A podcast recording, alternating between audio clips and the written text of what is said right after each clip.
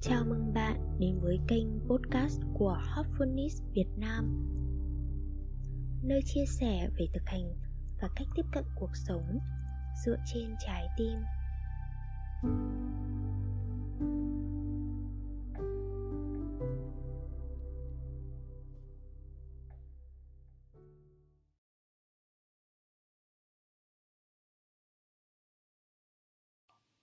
Dhyana và Samadhi.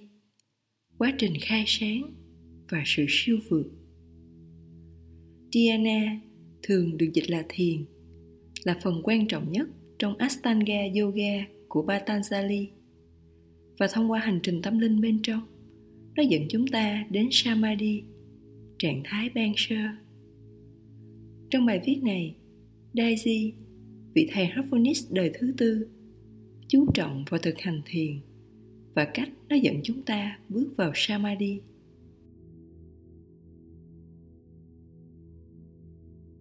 Có hai hình tượng phổ biến mà chúng ta thường thấy ở những người hành thiền. Đầu tiên là một người ngồi thẳng với một trong những tư thế khoanh chân truyền thống, tập trung, quan sát dòng suy nghĩ và rất tỉnh táo. Thứ hai là một người trong trạng thái chìm vào samadhi, vô thức với mọi thứ xung quanh đôi khi trong trạng thái giống như đá. Tương tự, họ luôn ngồi với một trong những tư thế khoanh chân truyền thống, nhưng đầu thường ngã về phía trước, thậm chí đôi khi gần chạm đất. Đây dường như là những cách tiếp cận hoàn toàn khác nhau về thiền. Một người hoàn toàn ý thức và nhận thức, còn người kia hoàn toàn vô thức và chìm vào thứ gì đó tương tự giấc ngủ sâu. Thực ra đây là những giai đoạn khác nhau của quá trình thiền và cần được hiểu trong bối cảnh ý thức tổng thể. Điều gì thực sự xảy ra với ý thức của chúng ta trong khi thiền? Điều đó phụ thuộc vào nhiều yếu tố. Một vài yếu tố chúng ta sẽ khám phá ở đây. Một trong những yếu tố đó là sự chuẩn bị. Bạn chuẩn bị cho thiền như thế nào? Trong bài viết trước của loạt bài này chúng ta đã thảo luận về tầm quan trọng của sự chuẩn bị vào đêm hôm trước cho thiền buổi sáng. Bây giờ, hãy nhìn vào thiền buổi sáng chi tiết hơn. Điều quan trọng đầu tiên là sự ổn định về thể chất. Đến chỗ thiền đã chọn, tìm một tư thế thoải mái, thư giãn cơ thể và ngồi yên lặng. Patanjali đã khuyên, thư giãn là điều kiện tiên quyết để thiền, dhyana bởi vì nếu cơ thể không thư giãn, thì sự chú ý của bạn sẽ chuyển từ bộ phận này sang bộ phận khác. Vì bạn cố gắng để được dễ chịu. Để thiền tốt, bạn cần nhẹ nhàng nhắm mắt lại và thụ động để mọi thứ bộc lộ. Không nỗ lực vào một tư thế ổn định, thoải mái, chuẩn bị cho bạn bước vào thiền. Bởi vì bạn đã tạo ra trường năng lượng này nếu bạn không chuẩn bị trước theo cách này, nếu bạn vội vã, hoặc rối loạn, thì hiệu quả của thiền sẽ thế nào đấy? Vì vậy, điều đầu tiên là ngồi ổn định. Tiếp theo là gì? Bước đầu tiên trong thiền thường được định nghĩa là suy nghĩ liên tục về một đối tượng. Vì vậy, thông thường bạn bắt đầu bằng việc nhẹ nhàng tập trung vào đối tượng của thiền đây thực sự là phần trong Ashtanga Yoga mà chúng ta gọi là Dharana, tập trung sự chú ý, nắm giữ và nuôi dưỡng một ý nghĩ. Bất cứ gợi ý nào bạn đưa ra trong thiền đều trở thành mục tiêu của bạn, mục đích của bạn đối với thiền và nó xác định thứ bạn sẽ trở thành. Nhưng chúng ta thường bị mắc kẹt với những định nghĩa về thiền – và đánh mất mục đích thực sự của thiền. Trong yoga, thiền là quá trình khai sáng. Ở đó, bản chất thực sự của đối tượng chúng ta thiền dần dần được bộc lộ. Sự khai sáng đó đến không phải thông qua ý nghĩ, mà là cảm nhận. Trong thiền, chúng ta chuyển từ ý nghĩ đến cảm nhận. Từ ý nghĩ về đấng thiên liêng đến cảm nhận về sự hiện diện thiên liêng. Và cuối cùng trở thành một với sự hiện diện đó. Nó là hành trình đi từ sự phức tạp của tâm trí tới sự giản đơn của trái tim và thông qua trái tim đến trung tâm sự tồn tại của chúng ta. Phổ ý thức. Cuộc hành trình này đưa chúng ta đi từ cấp độ bề mặt của ý thức hữu hạn tới cái cấp độ sâu hơn. Ở đó, chúng ta tỉnh thức và ngày càng trải nghiệm toàn bộ phổ siêu thức ý thức, tiềm thức một cách sâu sắc hơn. Vì vậy, chúng ta có những trải nghiệm khác nhau trên đường đi. Có lúc chúng ta rất tỉnh táo và nhận biết trong suốt buổi thiền, trong sự tĩnh lặng. Hoặc đôi khi, tâm trí hỗn loạn với những ý nghĩ, cảm xúc, mong muốn, ham muốn và các mối quan tâm. Có lúc khác, chúng ta siêu vượt ý thức bước vào trạng thái sushupti giống như giấc ngủ sâu. Khi đó, chúng ta dường như hoàn toàn vô thức về những gì đang diễn ra, bởi vì chúng ta được đưa đến những cảnh vật nằm ngoài nhận thức có ý thức. Cũng có những trạng thái nửa tỉnh nửa mơ. Ở đó, tiềm thức của chúng ta rất năng động. Tiếp đó, có trạng thái mở rộng tột đỉnh. Ở đó, ý thức phủ toàn bộ phổ từ hoàn toàn chìm đắm tới hoàn toàn tỉnh táo. Và hành trình không phải là tuyến tính. Không phải ban đầu chúng ta bất an, và sau đó chúng ta đắm chìm hoặc tĩnh lặng. Thực ra, ở mỗi giai đoạn hoặc mỗi điểm hay luân xa trên hành trình, chúng ta sẽ cảm thấy một chút xáo trộn kèm theo sự thay đổi khi chúng ta bước vào một vùng đất mới. Và rồi, dần dần chúng ta có thể chìm sâu một cách vô thức cho đến khi ý thức của chúng ta ổn định ở vùng đất mới và trở nên đủ quen thuộc để cảm thấy thoải mái ở đó. Cuối cùng, chúng ta sẽ sở hữu vùng đất đó và chúng ta không còn để ý đến bất cứ điều gì về nó nữa. Ý thức của chúng ta bằng cách nào đó đã che phủ vùng đất đó. Đó là thời điểm để chuyển sang điểm hay luân xa kế tiếp. Vì vậy, mối quan hệ qua lại giữa sự ổn định và bất an. Giữa samadhi vô thức và samadhi có ý thức sẽ diễn ra theo chu kỳ khi chúng ta hành trình tiến về phía trước và đi vào bên trong. Tại sao một số người trong chúng ta có thể lặn sâu vào các giai tầng khác nhau của trải nghiệm con người, trong khi những người khác dường như nổi trên bề mặt, bị mắc kẹt với ý nghĩ, cảm xúc và cảm giác về cơ thể và bị phân tán bởi những thứ diễn ra xung quanh. Chúng ta có thể coi nhóm đầu tiên là sự mở rộng ý thức theo chiều dọc của các giai tầng khác nhau của tồn tại, trong khi nhóm thứ hai là sự mở rộng theo chiều ngang trong cùng một giai tầng của tồn tại.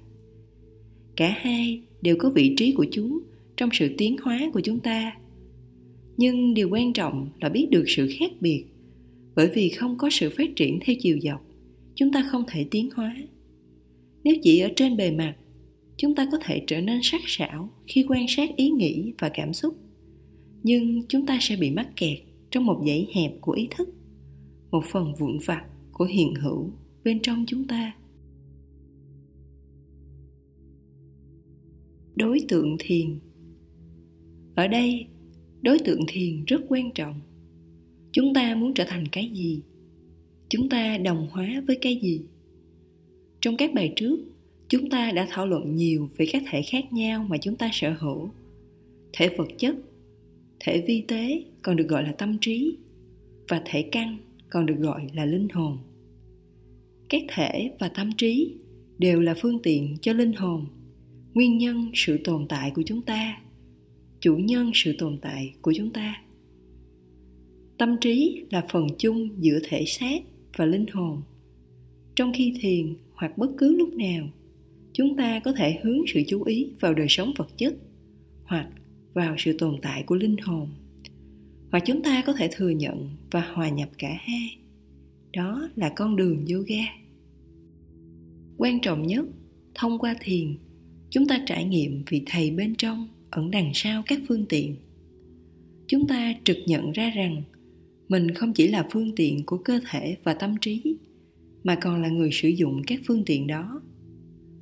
Pranahuti hay dòng truyền nguyên khí làm cho trải nghiệm này trở nên dễ dàng.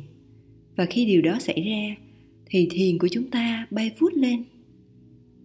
Vị thầy bên trong hiện hữu trong nhân chứng, cơ thể và tâm trí ở đúng vị trí tự nhiên của chúng, để chúng ta có thể đồng nhất với vị thầy bên trong với thực tại, với nguyên nhân, sự tồn tại của chúng ta.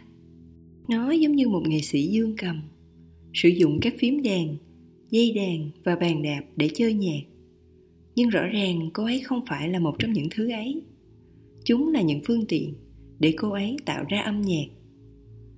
Thực hành thiền thường xuyên cho phép chúng ta hiểu được sự khác biệt này. Khi ý thức của chúng ta quan sát tâm trí trong khi thiền ba thể. Ảnh hưởng của điều này thật đáng kinh ngạc. Chẳng hạn, một khi chúng ta đồng hóa bản thân với ý thức và linh hồn, nhận thức của chúng ta về cái chết thay đổi. Linh hồn có chết không? Ý thức có chết không? Chỉ có cơ thể và các phần của tâm trí kết nối trực tiếp với cơ thể, như các giác quan và các kênh năng lượng chết đi. Khi chúng ta rời bỏ thể xác nó giống như bỏ đi một bộ đồ không còn mặc vừa nữa. Hầu hết các phần của thể vi tế tiếp tục đồng hành cùng linh hồn. Và đây là những chức năng mà chúng ta gọi là manas, tâm, buddhist, trí năng, ahanka, cái tôi, cùng với chit ý thức. Thực ra, thể vi tế khởi hành cùng linh hồn của chúng ta vào lúc chết. Và một khi chúng ta có ý thức thuần khiết cái tôi trở nên thuần khiết hoàn toàn. Khi chúng ta chứng kiến cuộc sống, cái tôi tan biến. Trong khi đó, khi chúng ta bận rộn làm trong cõi thế gian, nhìn chung cái tôi mạnh lên. Bí quyết là học cách làm mà như thể không làm, và đó cũng là nơi thiền phát huy tác dụng. Khi thiền, chúng ta được ban tặng một trạng thái thiền nếu chúng ta có thể mang ý thức của trạng thái đó theo chúng ta suốt cả ngày vào các hoạt động đời thường. Nếu chúng ta để trạng thái đó chạy ra từ trung tâm của sự tồn tại trong chúng ta và mọi thứ chúng ta làm, khi đó chúng ta học được cách làm mà không phải người làm. Kinh patanjali. Patanjali mô tả khái niệm này trong các câu kinh sau hoạt động của tâm trí luôn luôn được nhận biết bởi ý thức thuần khiết. Bởi vì ý thức thuần khiết cao hơn, hỗ trợ và là chủ nhân của tâm trí. Đúng hơn là ý thức hoạt động thông qua tâm trí. Chủ nhân của tâm trí là bất biến. Tâm trí không thể tự soi sáng vì nó là đối tượng của kiến thức và nhận thức bởi ý thức thuần khiết. Tâm trí giống như mặt trăng cần mặt trời để chiếu sáng nó. Trong thiền, khi chúng ta kết nối với nguồn, ý thức vũ trụ thuần khiết soi sáng tâm trí. Và với dòng truyền nguyên khí, tâm trí được soi sáng rất nhanh.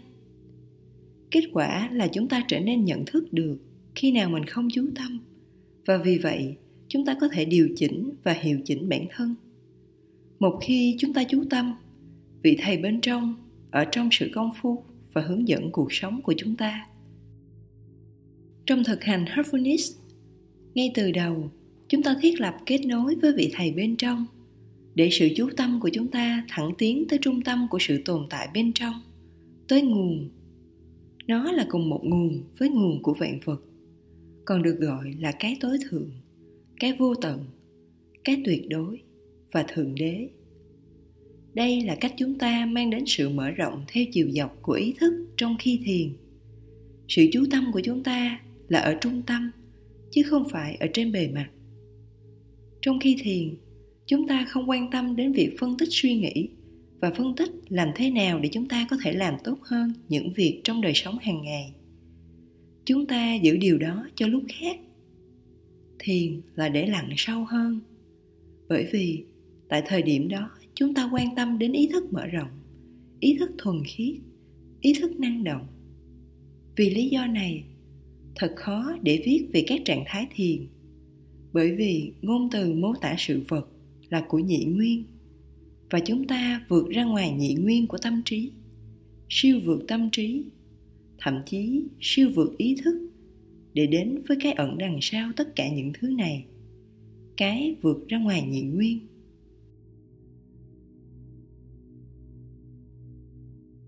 Samadhi. Thông qua kết nối bên trong chúng ta có thể lặn sâu vào thiền và hành trình mỗi lúc một xa hơn trở nên chìm sâu vào các cấp độ khác nhau của samadhi. Samadhi được hết mực tìm kiếm trong yoga. Đây là bước thứ 8 và là đỉnh cao trong Ashtanga Yoga của Patanjali. Trong các câu kinh, Patanjali mô tả mức độ đầu tiên của Samadhi là ý thức giống như đá. Ở đó, chúng ta mất nhận thức về những gì đang diễn ra. Đó là bởi vì chúng ta đã đi vào những giai tầng của tâm trí vượt ngoài sự nhận thức. Ở trạng thái thứ hai, chúng ta ở trong Samadhi tiềm thức, giống như giấc mơ và ở trạng thái thứ ba chúng ta nhận thức trọn vẹn và đồng thời đắm chìm được gọi là Sahai Samadhi. Trong Mindfulness, chúng ta có thể nhanh chóng trải nghiệm các trạng thái nhẹ hơn, tiến hóa hơn của Samadhi. saha Samadhi là trạng thái ở đó chúng ta chìm sâu trong thiền đồng thời ý thức trọn vẹn về mọi thứ đang diễn ra trong yoga satra, nó được gọi là trạng thái turiya hay trạng thái thứ tư. Tất cả mọi thứ đều trong tầm nhìn của chúng ta. Chúng ta nhận biết về tiếng ồn bên ngoài, ý nghĩ trong đầu và sự kết nối sâu thẳm nhất với nguồn bên trong. Tất cả được hòa nhập bên trong chúng ta để mọi thứ trở thành hiện thân của phần sâu thẳm nhất của sự tồn tại ý thức là toàn thể và toàn vẹn chúng ta cũng có thể mang trạng thái này vào đời sống hàng ngày trong khi bận rộn với những việc khác, chúng ta có thể đồng thời vừa tập trung vào công việc và môi trường xung quanh, xem tivi vào những thứ đang diễn ra bên ngoài, đồng thời duy trì sự kết nối với tồn tại bên trong. Chúng ta cũng có thể vừa chứng kiến dòng truyền chảy và bất cứ ý nghĩ nào xuất hiện, và chúng ta có thể quyết định bước tiếp theo mình nên làm chúng ta vẫn thản nhiên với tất cả mọi thứ đang diễn ra cùng một lúc. Trong yoga, đây được gọi là trạng thái turiyatit. Đó là trạng thái mà chúng ta có toàn bộ ý thức đối với đôi mắt mở. Không cần tập trung vào bất cứ thứ gì cụ thể. Thời điểm chúng ta tập trung vào thứ gì đó cụ thể, nó không còn là trạng thái thiền nữa, mà là sự tập trung khoa học về thiền đây không phải là tất cả mà chỉ là về thiền bởi vì có một khoa học lớn và triết lý cơ bản đằng sau nó vì vậy tốt nhất là nghiên cứu nó trên phương diện thực hành. Babuji, vị thầy Harphonis đời thứ hai đã viết Mọi người có thể hỏi tại sao cần phải tiến lên thiền ngay ở giai đoạn đầu tiên của Raja Yoga. Câu trả lời rất rõ ràng và đơn giản. Giờ đây, chúng ta tụ bản thân tại một điểm để tâm trí có thể từ bỏ thói quen đi lang thang của nó. Bằng thực hành này chúng ta đưa tâm trí đi đúng đường bởi vì lúc này nó thay đổi bản năng thói quen của nó. Khi điều này được hoàn thành một cách tự nhiên suy nghĩ của chúng ta không còn đi lạc hướng thiền là thứ duy nhất có thể đưa bạn tới đích. Không có phương tiện tiếp cận trung tâm nào khác. Chúng ta đã thấy một ý nghĩ khởi sinh từ trung tâm tạo ra một vũ trụ bao la như thế nào. Chúng ta có trong mình sức mạnh trung tâm tương tự như thế. Tuy nhiên, sức mạnh đó bị hủy hoại bởi những việc làm sai trái của chúng ta. Chúng ta sử dụng sức mạnh tương tự, vốn tự động có trong chúng ta chúng ta lấy được cùng một sức mạnh đó thông qua thiền đây là cách chúng ta tiến lên một cách tự nhiên và bằng sức mạnh của tự nhiên Bài viết được viết bởi Kamlesh Patel. Tên gọi triều mến của ngài là Daiji, vị thầy Harphonis đời thứ tư